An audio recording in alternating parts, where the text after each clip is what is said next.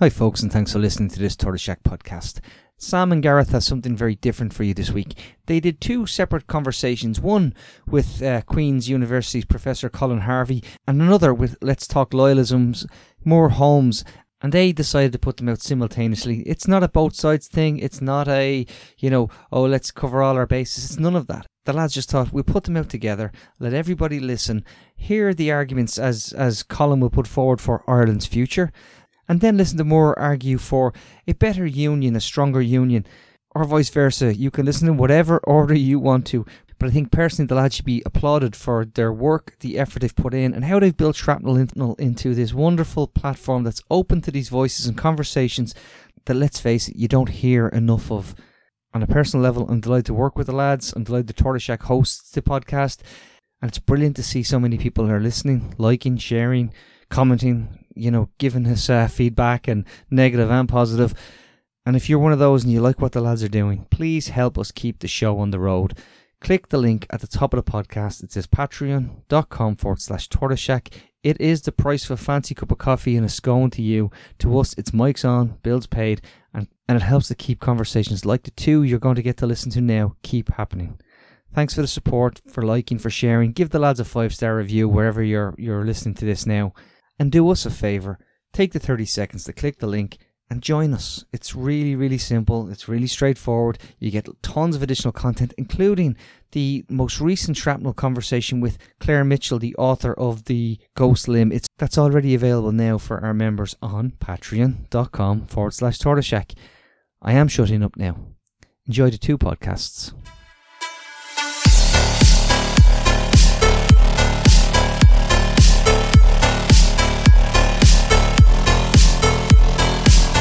Hello and welcome to the Shrapnel Podcast. I'm Sam McElwain, and as ever, I'm joined by my co-host Gareth Mulvenna. How are you doing, Gareth? Not too bad, Sam. How are you? I'm not too bad. The weather was a bit dicey coming home. I see Agnes has given us a good lashing as we're as we're recording here, so hopefully my fence stays on. We'll yeah, well, I nearly got blown off the road coming up from Bangor earlier, but um, I'm here to tell the tale, so I'm all, you've, all good. You've, you've survived. Yep. On tonight, um, this is the second part of a two-parter. We had Colin Harvey on in the last episode, and tonight we're joined by Let's Talk Loyalism's Moore Holmes. Uh, his Twitter f- sort of bio says he's British and loyalist. He's he's many things. Um, he's a he's a commentator on loyalism and on the community at the minute, and he's also a teacher. Um, so he's based in the community and he's doing his best for the next generation. So, Moore, welcome. Thank you very much, Sam. Uh, glad to be here. Looking forward to having a good uh, dis- discussion with you guys. Hi, Emer. Good to good to see you. Good to see you too, Gareth. All I good. Suppose, we'll, we'll grill you now. Sam, Sam's going to start. He's going to grill you. He's, yeah, he's, man, he's raring to go. I have the water board ready, so we'll, we'll get cracking into this. Um, I, I, I accuse my community and our community uh, on, a, on a regular basis of not being positive enough. How we promote ourselves, how we discuss ourselves, and how we we let others see us we, we, we don't challenge it and we don't honestly give them the evidence that we are any different. So I'm pointing it to you. How do we sell ourselves as loyalists but positive? Yeah, I mean, that's a good question. I think it is incredibly important for unionists and loyalists alike to be continually reflective, to always think about uh, the commentary that we engage in, the messages that we send, the way we conduct ourselves, both publicly and politically. It's important that as a community, um, we we do consider the impact of our words and the impact of our actions and how others see us uh, for a number of reasons. Um, mainly also considering that we do support the union, we want to maintain and sustain the union, and um, the the the sustenance of that union depends on majority support for that in Northern Ireland. So unionism does need to be reflective and considerate um, of its actions and of its commentary. I think what's needed within unionism, and this has been said for a long time, and I think we are incrementally getting there, is that collectively unionism gets to a place where it has a strong, robust, positive vision for both Northern Ireland and for the United Kingdom. And I think in the past, because the past has been so um, tumultuous, there's been so many difficulties, there's been political instability in Northern Ireland, it always feels like both unionism and nationalism are reacting to crisis after crisis, and we get caught up in this spiral of this zero sum political game, um, which which means that we primarily focus almost only on our differences, and that can create a hostile, febrile political atmosphere, not just within unionism, but within Northern Ireland. But I think uh, what needs to prevail within unionism is a positive, strategic uh, vision for unionism and for Northern Ireland's place within the United Kingdom. And that vision has to be has to consist of um, important characteristics like tolerance, um, inclusiveness, uh, rational thought, avoiding the reactionary politics that that people within unionism and loyalism have got dragged into um, in the plot in the past. that steers clear of sectarianism and promotes how advantageous the union is for everybody, and that's the message of unionism. I mean, what is unionism in its most basic sense? Unionism is about unity. Unionism is about togetherness, about this coalition of countries, this collection of people that make, that comprise uh, the the United Kingdom. It's about this sense of wholeness and oneness and working together. That's what unionism is all about, and its nature. It should be inclusive. It's about bringing people together to to strengthen one another, to strengthen our country, um, and to further our goals, to improve our welfare. That is the essence of what unionism is, and it's right to acknowledge um, in the past that you know perhaps the focus of unionism hasn't been on that, um, and I've tried to articulate maybe why that has been, but but uh, you know sometimes it feels like we need to get back to the sim- to the basics. Uh, to the simple essence of what unionism is, and that is the United Kingdom working together and as one. And is that difficult, Moore given the sort of change in discourses over what the union actually is? We've seen, you know, demands increasing over the years for Scottish independence. Obviously, the referendum didn't work out in, in their favour the last time round. But there's a feeling, I suppose, among Scottish nationalists, like Irish nationalists, that eventually, if they keep pushing enough and getting these referendums, it'll go through eventually. I mean, you've always had clamours for Welsh independence. To me, the interesting thing going on in England is that you could almost have a federalised England you know, if you look at London and the Tory government, you look at high rates of unemployment and deindustrialization in the north and different sort of um, economic outputs across the place. Is it difficult for, for you to promote the union when it's seemingly so disunited at the moment? Yeah, well, I, I think there are definitely challenges in maintaining unity, particularly when there is quite a lot of diversity. Unionism in Northern Ireland has that problem in and of itself in its own political community, and the same issues you can see right throughout the United Kingdom. But I think, yes, whilst that is a challenge, um, what needs to happen is that we return to the essence of the union as being in you know you know the nation of Britain um, or the British nation, as it were. And I think there's a tendency off the back of uh, devolution um, that that that you see, you know, a growth in nationalism. I think when in the 1990s, when devolution was first coming in, and its in its uh, more modern sense, this was the notion was there that this would actually conquer ethno nationalism and throughout in the United Kingdom. And I think it's actually worked out um, uh, to be the contrary. But I, I, think it's wrong to view, and we need to challenge the idea that actually we're not the United Kingdom, but we're United Kingdoms, if that makes sense. I mean, we hear people talk about four nations. You know, I think we need to return to this idea of us being one nation, the British nation, with a British government for British people. And when I mean British people, I don't mean the exclusive version of Britishness that we often refer to in Northern Ireland, but I mean the collective right across uh, the United Kingdom. But there are certainly challenges when you see the rise of uh, the SNP, when you see the growth um, of Sinn Féin. You're also seeing Welsh nationalism as well. These are challenges that unionism needs to respond to, needs to be strategic about, needs to recognise that there is diversity and idiosyncratic nature to the different parts of the United Kingdom and to celebrate those and to include those and to make sure that they are part of the union as it grows rather than what we're seeing um, over the past, I would say, 20 years is an ever loosening union. As as you've had devolution, I think, you know, those that want, those who are separatists within the United Kingdom want to see the United Kingdom being dissolved, use the levers available to them in, ver- in various devolutionary powers to try and break up that union or to create greater difference. I think we need to promote unity, but also respect of of that that sort of diversity within the United Kingdom as well. Yeah, I think I think what you're saying there about the, the, the rise of ethno nationalism within the UK, I think it's a good thing to hold us to account because it, it, it, forces us to be better, to, to up our game, to actually to respond to it, to show the benefits of the union. Um, so as much as the challenge is there, it's maybe not always nice to see your, your views being challenged. It also holds you to account and, and lets you grow and go back to where it was. You you spoke a minute ago about the past. Um, I want to look at that as well. That we haven't always behaved in the best way, and we haven't always been favourable to those who are our neighbours, who have a different view, and we've always we've always got that hanging over our head.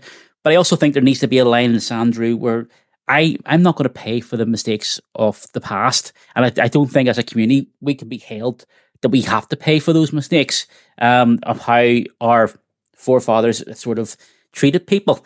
I think we've got to get to a place now where this is what's on offer today. This is what we can do together, and this is how Northern Ireland can prosper. Um, I well, see Doug Beattie hat. Sorry, I, I, would say as well, Sam. When I say our past, I mean our collective past as yeah, well. Yes, I mean, yeah. I mean, think every every political identity has an open skeleton or an open closet full of skeletons. You know, it's easy to see maybe where things could have went different, and and when you're in those contexts, it's probably easy to see why they took the paths that they did on, yeah. on many occasions. You know, but but I agree with you in the sense that.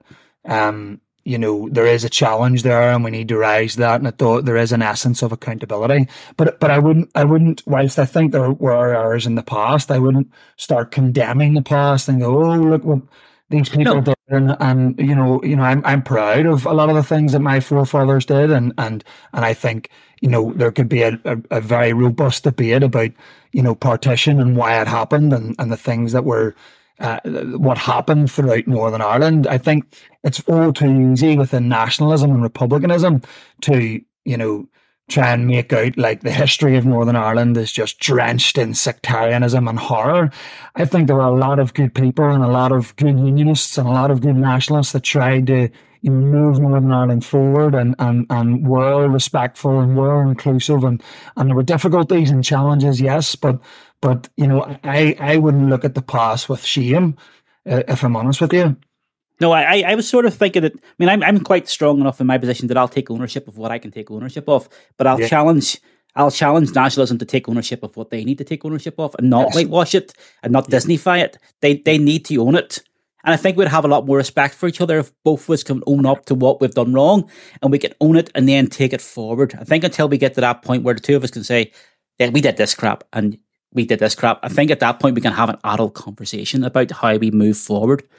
I was about to say that I see Doug Beattie has a, a piece in the paper today, and it's it's doing the usual. If you're a Dugite, you'll you'll you'll be on board, and it'll be the best thing ever. And if you're not a Dugite, you're you're going to lambast him for being weak on unionism.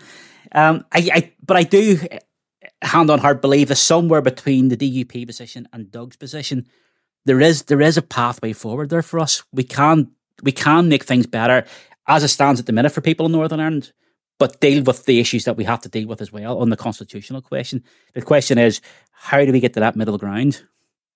Yeah, I mean, so so we've got two separate things. You know, we've got the need for a positive message and a strong strategic vision, and I think it's there. I mean, I think you've seen uh, you know, Arlene Foster set up the UK Together group. I think that's a, a really positive move, um, you know, where she's incorporating people right throughout the British Isles to be involved in this conversation about improving the welfare of the United Kingdom and, and promoting uh, the sustenance of the Union. You've got a recognition within, you know, the UUP and the DUP, I think, who have, who have, um, you know, have tried to improve, I think, that public image of unionism and talk about the positives of the United Kingdom and remaining within that. They have tried to do that, but I think I think there's a real challenge in that right now we are in the jaws of a political crisis.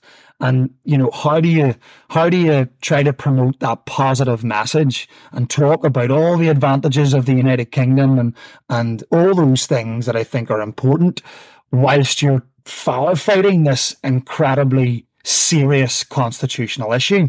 And I think that's challenging for unionism because you know, I don't think there is a lot of confidence within the unionist community right now. And I don't think that's based on demographics or electoral stats. I think that's based on a political decision that was made in 2019 that is still having ramifications. You might want to say 2016, but, but, um, uh, you know, they're still having ramifications right now. So, so there's a sort of paradox there there's we know we want to be positive and we want to be strategic and we want to put our strongest foot forward and promote the union, yes. But right now the union's in dire straits. And I think that's that's because of a constitutional assault that has taken place in, in the Northern Ireland Protocol. So, you know, you can't hug your way out of a crisis.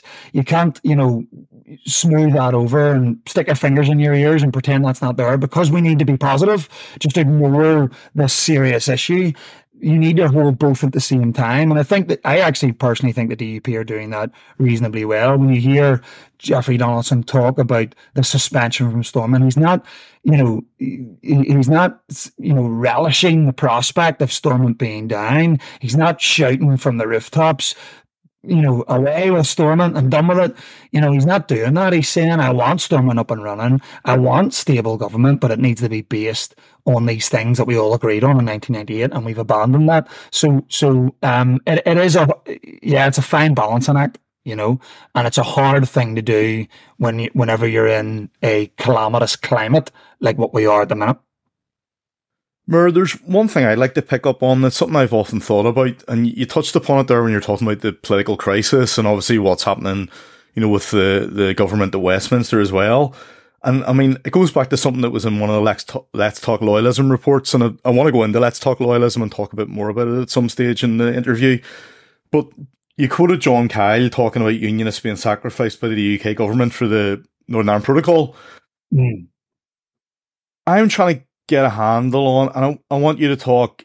I have a fair idea, but I want you to talk to people maybe in the south of Ireland, uh, people across the UK and outside there who listen to us. This idea of being sacrificed by the UK government, it's not the first time that perception's come up. We heard that around the time of the um, Anglo-Irish Agreement in the mid 80s. And there's many other occasions where unionists have been in that position.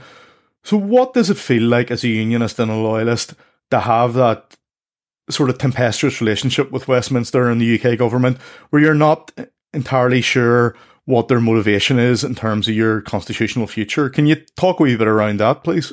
That, that that's a great question, and um, you know, I, I was heavily involved in what would be dubbed the Betrayal Act meetings. You know, where there was uh, after the literally days within the Northern Ireland Protocol, which is obviously the agreement between the European Union and the United Kingdom on the Northern Ireland specific arrangement post Brexit, um, which creates a customs border between Great Britain and Northern Ireland. Um, so, so off the back of that, literally, you know, before the ink was dry, you had these grassroots protest meetings popping up all over the country, Belfast and beyond, and and the spirit of those meetings was um, a protest against the British government because ultimately. Uh, this is the British territory. I've just talked about being part of the British nation, um, led by a British government responsible for, um, you know, the British people. Um, Northern Ireland essentially had been left behind. It was being treated in a unique and specific way, separate from the rest of the United Kingdom. Um, and, and we were assured repeatedly by Theresa May and by Boris Johnson that that wouldn't be the case. Um, so, so that's why it was dubbed the Betrayal Act. I recall Boris Johnson you know, saying, you know, he would rather die in a ditch than than uh, not deliver the entire United Kingdom out of the United Kingdom or out of the European Union. So, so um, this was a betrayal. This was a broken promise, and just like how many people feel when there are politicians who are there to represent them and advocate for them and stand for them. Um, you know, feel whenever they fail to deliver on that promise, there was obvious angst and criticism and rebuke. Um, and that was primarily targeted towards the British government. But I think, you know, in terms of how it feels, it, it it's obviously aggravating and, and, and it compels you to stand up against an injustice. And I think that's what's happened within unionism and loyalism. And it's obvious, it's ultimately culminated, uh, culminated in the collapse of Stormont. So um, those protests started in little in little back rooms and have now made their way right up to Stormont and are being repeated from the benches of Westminster. So um, that's how the the feeling right throughout the unionist community. But you know, I, I would say as a loyalist myself, my loyalty isn't primarily to the British government. My my you know, I would take the words of Billy Mitchell who said you know, I will fulfill my loyal, my duty to the British government if it fulfills its duty to me. And I think, you know, whilst I'm loyal to the idea of the union and the principles of the union, um, you know, that I, I think the British government has actually stepped out of line when it comes to protecting and advancing uh, the union, and therefore I'm more loyal to the union than I am the British government. And I think it's their disloyalty, in fact, to the union that, that propels this protest. So, so you know, as a loyalist and as a unionist, it doesn't it doesn't diminish my affinity or affection or commitment to the union because it's the union I'm loyal to. And the British government, in my view, are the ones that have displayed disloyalty to it. And that's what I'm calling out. And and I think for your southern audience, you know, the Irish government, I think, have to take partial responsibility for this as well. Um, you know, we did a survey, the survey that you're citing there. We asked loyalists, who are you blaming here for this protocol? Who's on your rap sheet? You know, who are you charging guilty for this thing? And the number one uh, responsibility was the British government. Number two um, was uh, the Irish government. So, so how do we get to a situation where there's a UK EU agreement and the Irish government are being held culpable for it? And I think the reason behind that was because you know the the you mentioned the Anglo-Irish Agreement, the Belfast Agreement is the international treaty, um, or well, the uh, between uh, the British Irish Agreement, um, of which the Belfast Agreement is is annexed to, and um, you know we are all were meant to be guarantors of this agreement, and the Irish government deliberately weaponized that agreement to achieve their own selfish political objectives, which was to avoid a customs border between Northern Ireland and the Republic, and instead have one between Northern Ireland and Great Britain. So, so they, you know, were very much involved in that process. Leo Varadkar using the threat of Republican bombs as a convenient tool to convince people of his um, opinion, uh, and and they made a deliberate, strategic, political decision to uh, be, you know, the European Union's, um, you know, uh, uh, you know, su- support the wholeheartedly the European Union position on this instead of, I think, and I know they're a member of the European Union, but instead of maybe embracing their unique position as our closest neighbour you know, uh, we share a common culture and heritage and history with the Republic instead of then using that unique position to foster more harmonious dialogue between the United Kingdom and the European Union. They they were the lapdogs to the European Union, and and the European Union sought to punish the UK for leaving, and the Irish government, you know, uh, worked hand in glove with them on that. So I felt that was a bit disingenuous and dis and and against the spirit of the Belfast Agreement, and that's why you know many people criticised them for it. Yeah, I mean, I, I seen the Belfast Agreement as a dereliction of duty as far as the two governments are concerned. They sort of left us to it and have come back to whip us with it every now and again. Um, the question I'm going to ask is I have stated before in the South at live events that I'm a loyalist and I'm a unionist and I, I'm like yourself, loyal to the union, but not to the Tory government.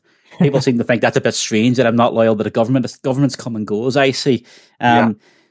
But I, I want to know when it comes, if, if it comes to a border pull, do we trust the British government enough to take our side, to be with us in this fight, or are we going to have to do this ourselves? Yeah, well, well, I, I don't think we we or anyone in any border post should rest on their laurels and just hope for someone else to solve it. You know, I think I think if you look throughout history, and this might be a very cynical view of things, but Gareth had mentioned about, you know, it's not the first time unionists have felt betrayed by the British government. Um, and he's right on that. And you go as far back as, as the early 20s, you know, King George's speech when he opened the Northern Ireland Parliament, I don't think he referred to Northern Ireland once. And he was talking about reconciliation. And I think the agenda was that, okay, this is a bit mad, but maybe give us 10 years and maybe Northern Ireland will be part of Ireland again. You know, that was the, that, that I think was the, was the, um, feeling at that time, um, from within those, within mainland Britain. So, so I think what has stopped the United Ireland from happening has been um, that every time, I think David Ervine used to say, every time that nationalists tried to push through an open door, and emphasis on the word open, and that the British government didn't keep it locked. Um, every time nationalists tried to push through an open door toward United Ireland, there was a million unionists standing behind it, keeping it shut. So, so the problem with achieving United Ireland hasn't necessarily always been the British government. It's been us. It's been people like me that that that don't want it and and reject it and are willing to do what needs to be done to stop it. So so um you know I wouldn't be resting on my laurels. Of course, you know supporting the British nation of the United Kingdom um, and wanting the UK government to protect our interests and stand up for the union, which they say they do um in in in word and less so in deed. But of course, I would want them to use all the sort of levers and resources at their disposal to campaign for the sustenance of the United Kingdom in the way that they did with Scotland. And I suspect, you know, I suspect that they would, if I'm being honest with you. I know we can be cynical about the British government, but I do suspect they would. Maybe I'll be proven wrong on that, but but I suspect that they would it's not in the United Kingdom as a whole's favour for uh, Northern Ireland to leave it. Um, uh, division leads to division, and that's not a good thing for the United Kingdom. Um, so, so I, I think they would, but, but you know, I do think people would be wary. I think what's inexcusable is that the British government have often tried to remain neutral Northern Ireland in the past, you know, selfish and strategic strategic interest. You know, um, they've tried to maintain neutral, and I've often wondered why that is. And part of me wonders is it actually is is that pattern of appeasement towards Irish republicanism a misplaced guilty conscience? That's sometimes what I think. You know, is that actually they've been hoodwinked by an Irish sob story that they don't challenge enough and they just accept without you know, being really critical. You know, the United Kingdom rightfully extends to this island, and I think Northern Ireland is as entitled to be part of the United Kingdom um, as every other part of the United Kingdom. The history across the British Isles, the cultural history, the political history, the social history. People have been moving across that Irish Sea for thousands of years, conquering and settling and invading and trading and all sorts of things. And, and there's 12 miles between the closest point in Northern Ireland and Scotland. I can tell you now, a couple of thousand years ago, it was easier to get to Scotland from Northern Ireland than what it would have been down to Dublin or Galway with the mountainous, you know, physiographical uh, terrain separating us. You know, so so the northeast has always been a, a, you know a distinct entity in this island, and has always had a real intimate relationship with the rest of of Britain. So you know, I don't think that's talked about enough, and I think what we hear is a version of Irishness that is obsessed with.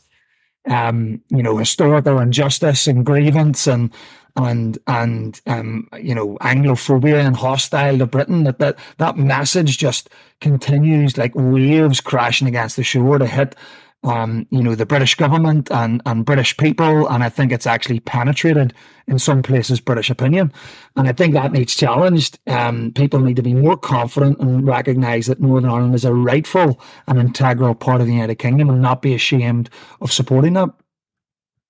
Moore, something I've always found really interesting, and you know, your passion comes across very clearly for people listening here. You're an advocate for the Union, you're an advocate for Northern Ireland, and for loyalism, which is something we'll get onto as well. The thing that really struck me over the last couple of years as an historian of, of loyalism and having looked at, you know, particularly events in the 1970s, um, I'm trying to think how to phrase this.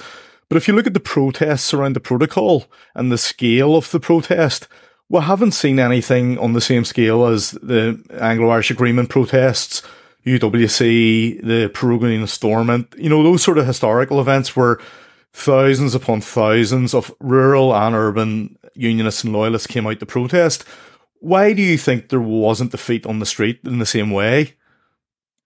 Yeah, I mean, good question. I was asked that before by BBC Spotlight, and I think at the time, I can't remember if Stormont was up or not, and I chose to have a pop at, you know, political leaders within unionism.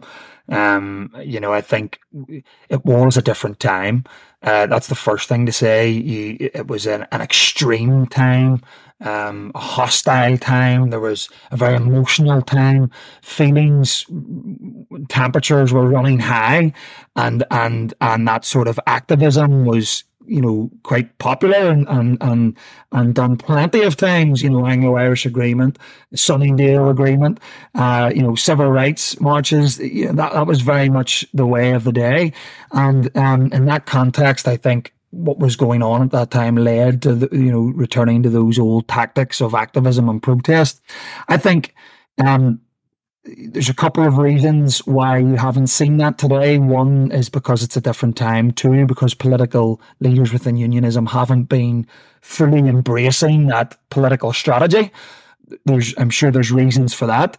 Um, I think as well, unionism and loyalism is a wee bit wary of things descending like they have in the past. So 2013 flag protests, things went violent.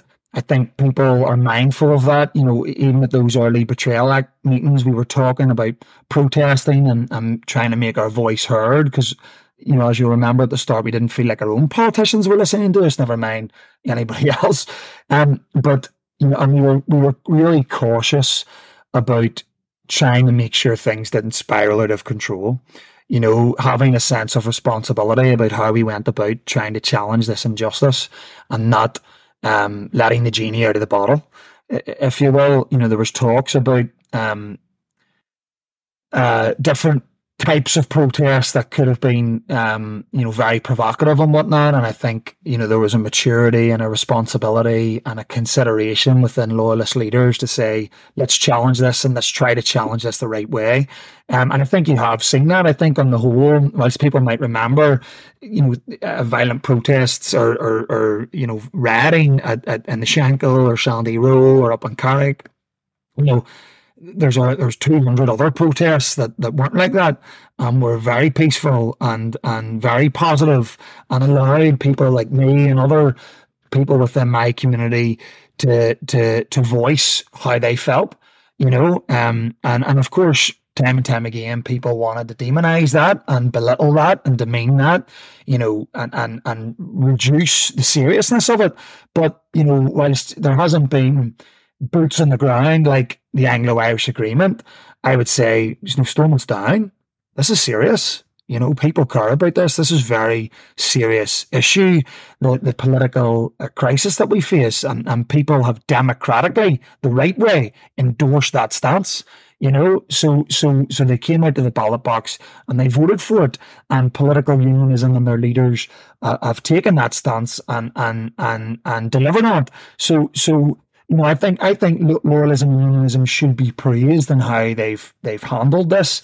Um, you know, I remember sitting with fellow loyalists and we talked about how this would be you know, an opportunity to politicize young people, to engage them in this question. But we wanted to see people ascend rather than descend.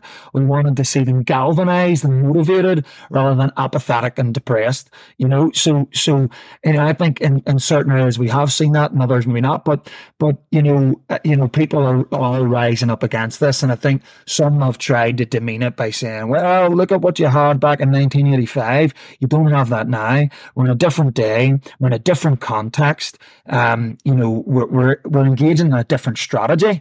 Um, but, but, you know, I, I think as far as loyalism and unionism can politically, constitutionally push this, we have. So, so that, that shouldn't be taken lightly. Yeah, I think I think we've done well not to raise the debate of those arguments. Sometimes people provoking us, and then the numbers do turn out and things turn sour, and we become the victims of that. I'd also say that as much as those protests were, were largely peaceful, there was people like Russell Watton up in Coleraine who ended up with a, a criminal conviction for, for, for managing a peaceful protest and keeping the tension low and, and putting it in a way that even the PSNI had approached him and asked him to do this. He still ended up in court with a fine and, and, a conviction against him. I think it was pretty badly handled. I mean, Professor John Barry was on with us a couple of weeks back. Um, what he said around the flag protest sort of resonated with me. It was almost classist from some middle class and upper class unionism to look down at the. The, the, the protests were, were at the, especially when the flag protests were working class, and the same then went for these for the protest the protocol rallies. They, they, they became almost classist. It was it was the loyalist working class community that was doing this. But yeah, and and Sam, you make a great point, mate. And but also it was successful it delivered. I mean, when we were having those grassroots protests, what were we saying? We, we, we were, you know, criticising the British government, we were criticising the Irish government, we were criticising the EU, and then we said, now, now, political unionism needs to do this. Political unionism needs to do this. And every time we had those protests, Stormont was still running, uh, the, the, the Belfast Agreement was still operational in all of its strands, and we were saying, listen, this is the terms of this agreement have been broke right? They've been broke. The, the, what was intended as a cast iron guarantee for our community that the constitutional position of our country, of our union, could not be broken unless the majority of it, of our country, of Northern Ireland, consented otherwise. Unionism was saying that, listen, this cast iron guarantee wasn't cast iron at all. It was a sham. We've been hoodwinked and it's been broken by this protocol. Our leaders need to be doing something about it because we don't feel like we're being represented.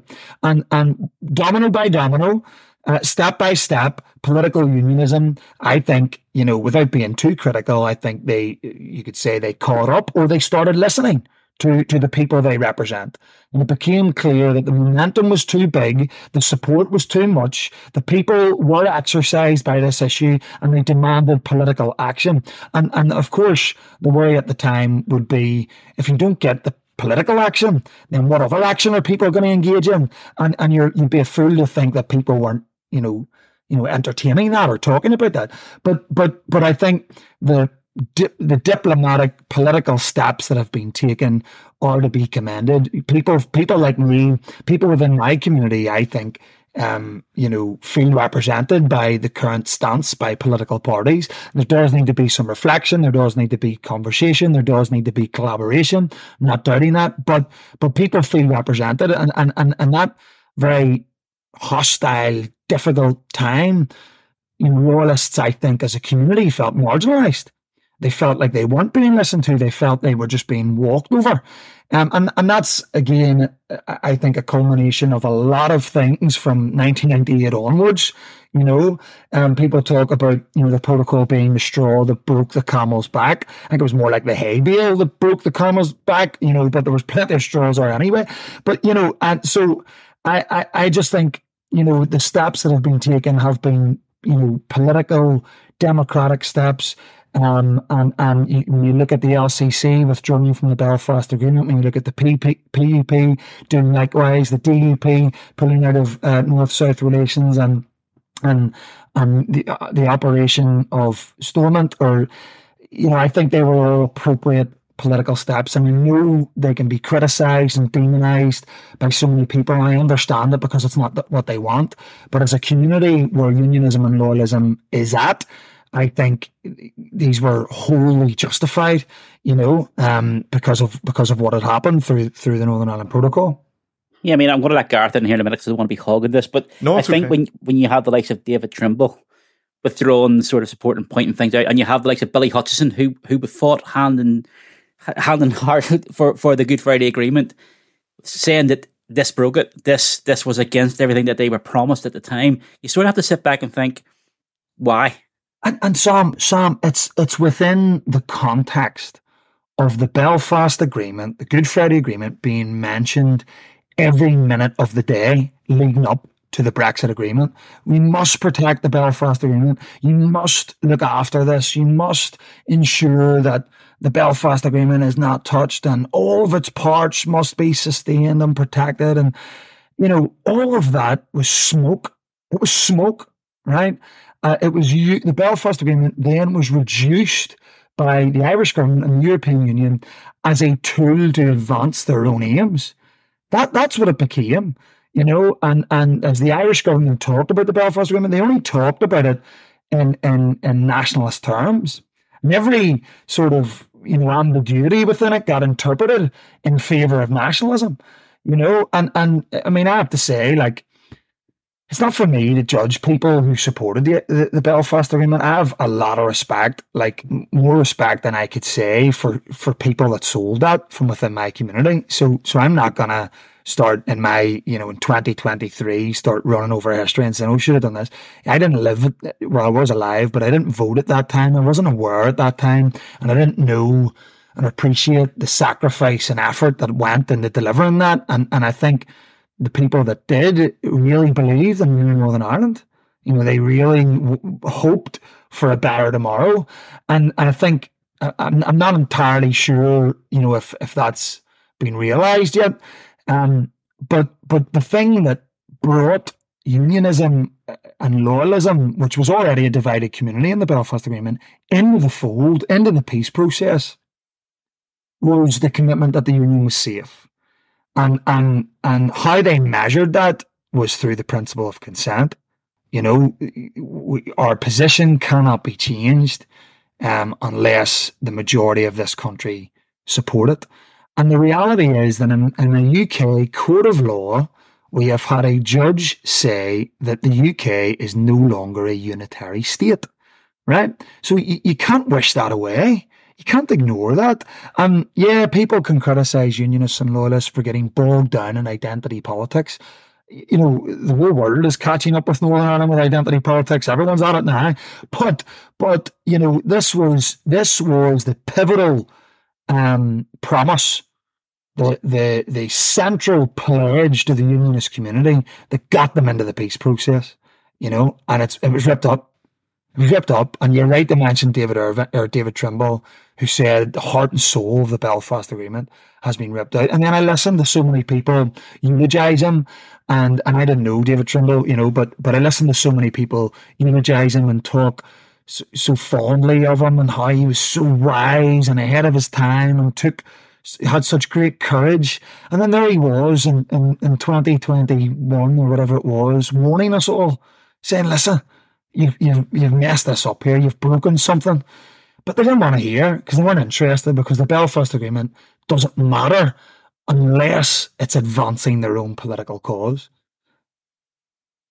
The one thing that really jumped out at me this year, you know, with the 25th anniversary of the Belfast Good Friday Agreement was, you know, looking back on that time, the immense pressure Trimble was under within his own community, but also I began to think again about Bertie Ahern and obviously the amendment, the Article 2 and 3 of the Irish Constitution. You know, he was under immense pressure as well. And I'm, I'm just thinking, and again, I'm playing devil's advocate here, Moore, but what happens then if there is a referendum? Okay and there's this magical 51%. So you wake up the next day and there's 51% that voted in favour of uh, reunified Ireland. What is the strategy? You've talked really well there about the appropriate political steps. I think that's a fantastic phrase because you've used that phrase around opposition to the protocol. And that's what we want to hear. That's what people want to hear in this day and age. We don't want to hear people talking about going back to the bad old days. You've, you've um, outlined a positive vision there. You've talked about appropriate political steps. So, in that scenario where you have the 51% in favour, what are the appropriate political steps for loyalism in that scenario? So, so that's a good question, and and I'll I'll answer it once I say a few things uh, first. So, um, I think you talked about Gareth, or you'd ask a question about the inevitability of a united Ireland and things like this, and and I think people can entertain the thought of a united Ireland um, till the cows come home. But but if I'm honest, um, and I'm not being complacent when I say this, and I don't think anyone should be complacent. I think when people talk about the inevitability of a united Ireland, that that's that that's hard to reconcile with the demographic and electoral realities. You know, I think the myth of a united Ireland being inevitable honestly, and I don't mean to be disparaging here, I think it's like a coping mechanism for hardline Republicans. You know, they, they, they are living in a in a territory that they don't want to live in. Um, that's uncomfortable. That you know that they they're unsettled within it. So they tell themselves, and their leaders tell them, one day you're not going to be in it. Um, and and you know it's coming round the corner, and, and it's a bit like Pascal's wager. You know, better to believe and you know find out you're wrong than not believe and you know end up in trouble. So so uh, you know I think it, it is like a coping mechanism. You know, convince yourself it's happening. Um, but I also think it gives the Republican community confidence. You know, they're told this is happening, keep going, keep going, and it helps them engage in the political process to further what they essentially want. Um, but like I would say, I think it is a deliberate denial of the electoral and demographic realities. You know, nationalism's vote share has not really substantially increased in the past 25 years. So there's nothing about that that suggests or indicates to anyone that we're on a march towards unification. It's not there, you know. And even even in the census there that came out, you have, you know, maybe you've got the figures, 41% um, British, 33%, Irish, 32%. Northern Irish, that's telling me that Northern Ireland is an increasingly diverse community. Um, you know, where actually both Irish, Northern Irish, and British all feel a sense of belonging here. This is, you know, a home. It's our home. We share this home. It belongs to us all. Might be things about the home that you want to fix. You want to change the wallpaper. You want to fix the step, whatever.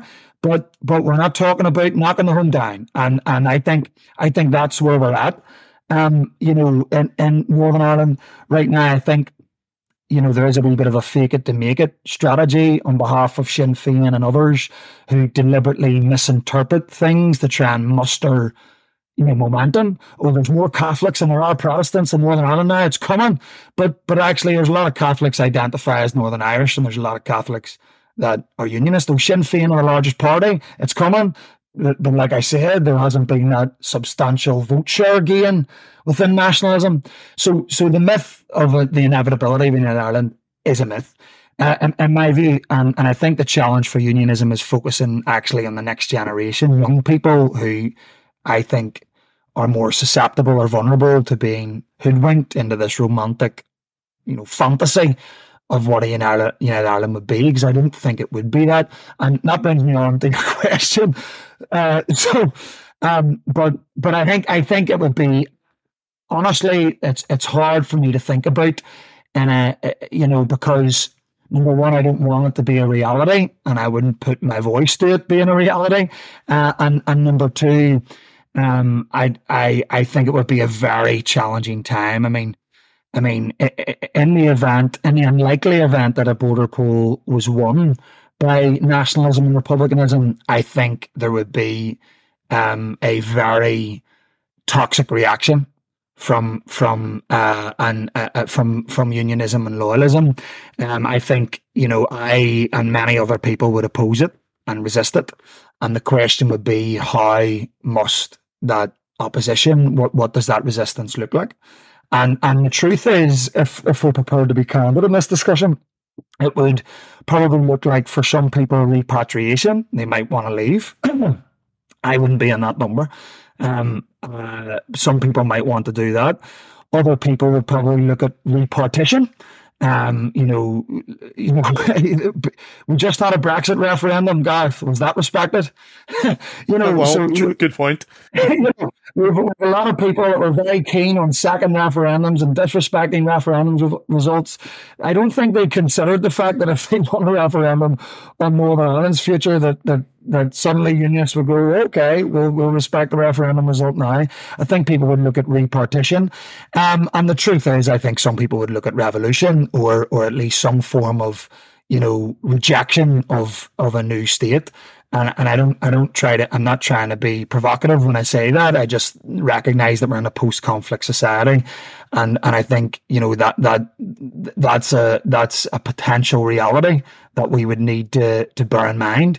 Um, I don't think that should interfere with the political or democratic process um, in a in a in a border poll or anything like that. But but um, you know uh, I I think you know I, I don't see I, I think the more United Ireland would be talked about, the more people would see that it's not a good thing. It's not a good thing for Northern Ireland. It's not a good thing for the Republic of Ireland. It's not a good thing for the United Kingdom. It's not a good thing economically. It's not a good thing politically. It's not a good thing socially. Um, and, and the idea that United Ireland will suddenly solve all our woes and create a new utopia is honestly for the birds. And, and what I, what I hear so often is people saying, you know, oh, we'll have a, a new Ireland and an island of equals, and this will be all great. And, I, and all I think about when they say this is, I'm like, you're using equality and you're using respect and you're using tolerance, uh, you know, and, and respecting other people's cultural and national identity as a means to an end. You know, they, those things should be an end in and of themselves. We should be wanting to do those things now, not putting a hand over them and saying, listen, if you give us a new Ireland, then we'll do all those things. So, you know, I, I really do think that's, you know, arse about face. And, and, and, you know, I think our energies and our focus um, should be in making Northern Ireland work. And, and until you've done that, then how can you really make anything else work? You know, and, and I think that's where the real prize is. And, and there's an argument, interestingly enough, for the union and for United Ireland and making Northern Ireland work. You can split it both ways if you want, but it's better for everyone in, in, in Northern Ireland. Um, and I think that's where the focus should be. I think yeah, the reason to bring about, up. Uh, sorry, yes, sorry, Gareth, go ahead. No, no, it's just the reason to bring up that scenario. I, am really struck by that phrase, appropriate political steps. And it, it really, it's given me a lot of positivity about, you know, the future. Uh, even if we're going to disagree. At least we're going down the right path of disagreeing. Um, I mean, in, in society, not, not in this conversation. But the thing that always strikes me, and Sam has always said this from a loyalist perspective, that you don't want to envisage something happening. And I understand that. But sometimes you have to disaster plan, is the way Sam would put it. So that's where I'm, I'm, I'm i was trying to get that to. Yeah. And I know you might not want something to happen in the future, but you might look down the road and think, well, if it does happen, and you've outlined the scenarios or you outlined it, so you answered the question. But I think, you know, and I'll, I'll, I'll let Sam get in here, but I'd like to talk about, let's talk loyalism and the idea of ad- advocacy and, you know, sort of, I like that phrase of helping people ascend rather than descend. And you've been central to that. And me and Sam were, you know, really impressed when Let's Talk Loyalism came out can you talk a wee bit? And I'll, if Sam wants to jump in on something else here, maybe he can preempt that. But um, no, he's okay. So let's talk loyalism for people who don't know, like people outside um, Northern Ireland who don't know what it is. What is it, and what's what has it achieved in the last two and a half years? Just just to give an overview. Yeah. So let's talk loyalism w- was born in this uh, climate of crisis, if you will. Um, uh, it, it, it, it was born out of the idea of you know loyalism needing a strong and coherent and articulate voice, and I think you know myself and a number of others, Stacey Graham, um, who works um, uh, in the Shankill, Dean McCulloch, Andy McCormick, um, Aaron Stewart, Kellyanne Shaw, and a number of others that that that that we partner with, all were sort of in agreement that loyalism uh, needed to to put its strongest foot forward, to articulate its points with coherence, with effectiveness, um, with reason, and and to enter those political debates and discussions in in in a, in a way that, that that is effective. So so that means that we have you know uh, you know, produced quite a lot of content about platforming loyalist voices. You know, letting young people. Uh, we, we had a website that, that that published article after article and all this sort of thing, and just giving a soapbox to various loyalists that maybe, you know, don't have their voice heard so we, want we believe that Let's Talk Loyalism could be a means through which that loyalist voice could be effectively heard. So um and, and there's been different ways through which we've done that.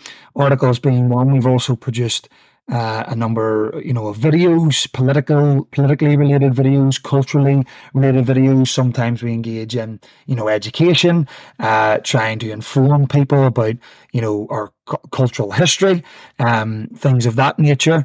Uh, but we've also obviously been very engaged in the in the uh, political sphere when it comes to activism on that part. So we've engaged in in surveys where we have distributed uh, surveys to people within our community to get their perspective on things, compile them, and produce um, reports.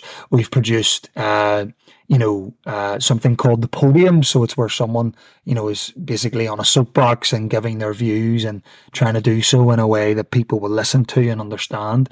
Uh, we've also engaged in, you know, animation or created an- animative uh, informative pieces, whether it be around the protocol or a number of other things. It, it's really, you know, there's no prescriptive. Uh, this is exactly precisely what we do, but but we try to engage in anything and everything that helps, you know, advocate for people within our community, and obviously something like the political crisis that we're in has occupied a lot of our, you know, time, uh, because we feel that is advocating on, on behalf of our on behalf of our community. But there are also other things like poems and stories and videos and all sorts of things uh, that that we've tried to put out there to to not just to not just uh, encourage loyalists to speak, but also encourage others to listen. And, and and you know, I would love the idea that someone wants to know more about what loyalism is, and they use our platform to do that. You know, that that would be you know mission accomplished for me. But also, you know, we've ran, you know, we've went out to young people as well, and and tried to, you know, run educational workshops. We're talking currently about, you know, trying to get off the ground a qualification in politics and to run that and to get as many people as we can in that. So we're actually, you know, developing capital within our community and engaging them uh, politically. So, so there's lots of ambitions and lots of dreams, and and all the guys that are involved in it, none of us are paid. We're all there on a voluntary basis. People like like see the people in that group. I have so much admiration and respect for them, each and every one of them. Um, and they're just people who are wholeheartedly committed and passionate um, you know, for their community and are using Let's Talk Loyalism as a means to support them. No, yeah, I, I, mean, I think it's really positive. Sorry, Sam, you go ahead now. I was just uh, going to say that yeah. when it, when Let's Talk Loyalism launched, I gave the full support to it because it was a way of engaging the loyalist youth. It was a way of bringing them in so they couldn't be used for somebody else's nefarious games, and they were brought in and educated and taught about their culture and given a chance to be to be positive with their loyalism and not negative, to do something with it and understand it.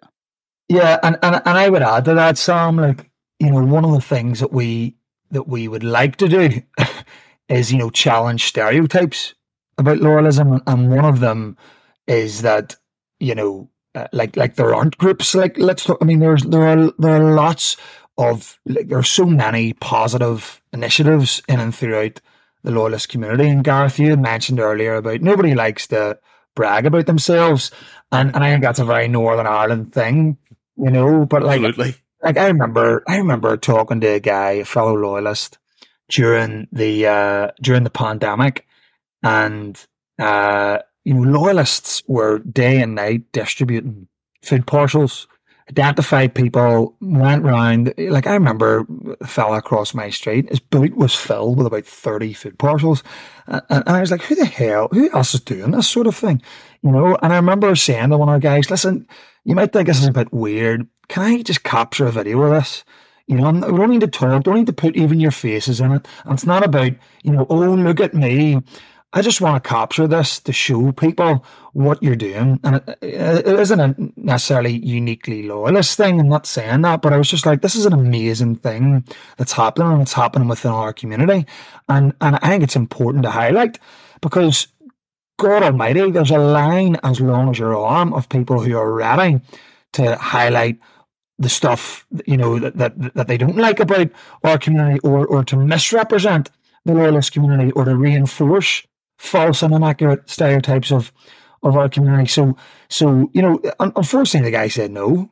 You know, and and, and it always struck me. You know, I was just like, you know, is that, you know, is that representative of of so many others within loyalism that we're actually we don't talk about the amazing things that we do. You mentioned alternatives, you know, ACT Initiative, you know, the Diamond Centre in East Belfast, lots of different, you know, community organizations that are doing amazing work.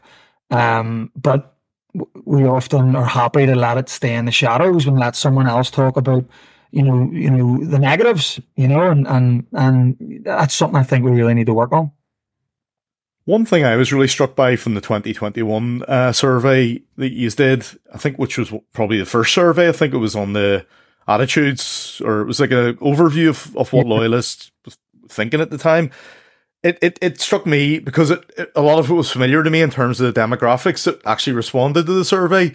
So I think 13%, 13.4% were females, and then you had almost 70% urban.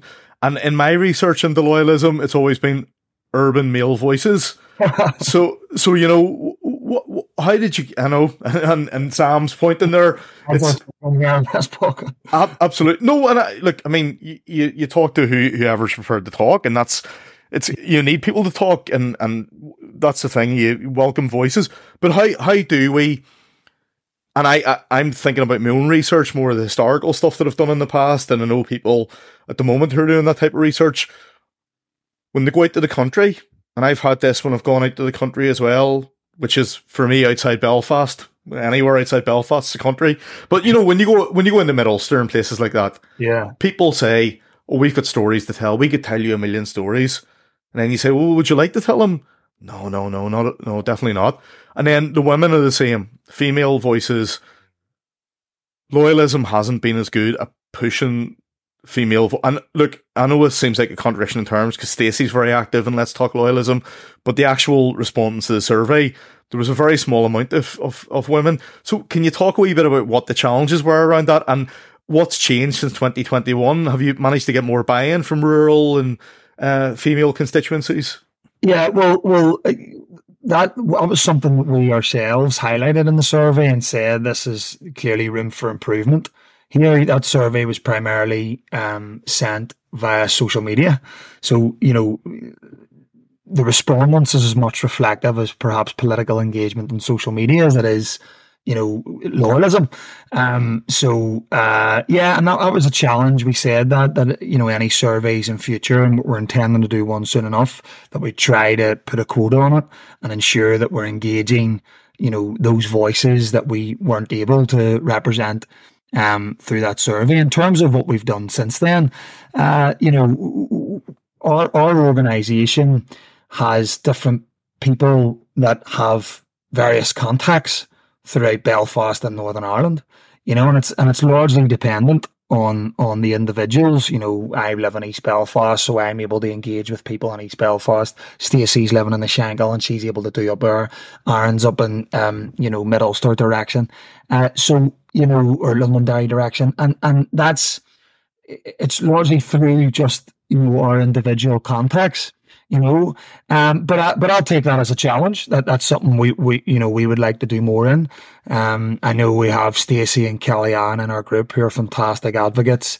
Um, and and Stacey does amazing work with the Shankill uh, Women's Act.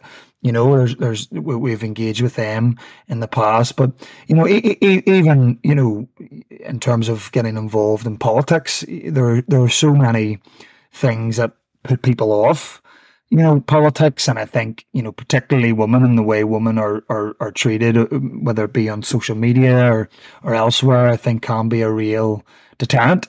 Um, and one one of the things that our group has has has been sort of focused on at different stages in the past is trying to you know highlight the treatment of you know some of our activists, namely Stacey and Kellyanne, and and the way they've been treated on, on on social media. But there is you know, challenge that that we're all sort of obliged to to take up.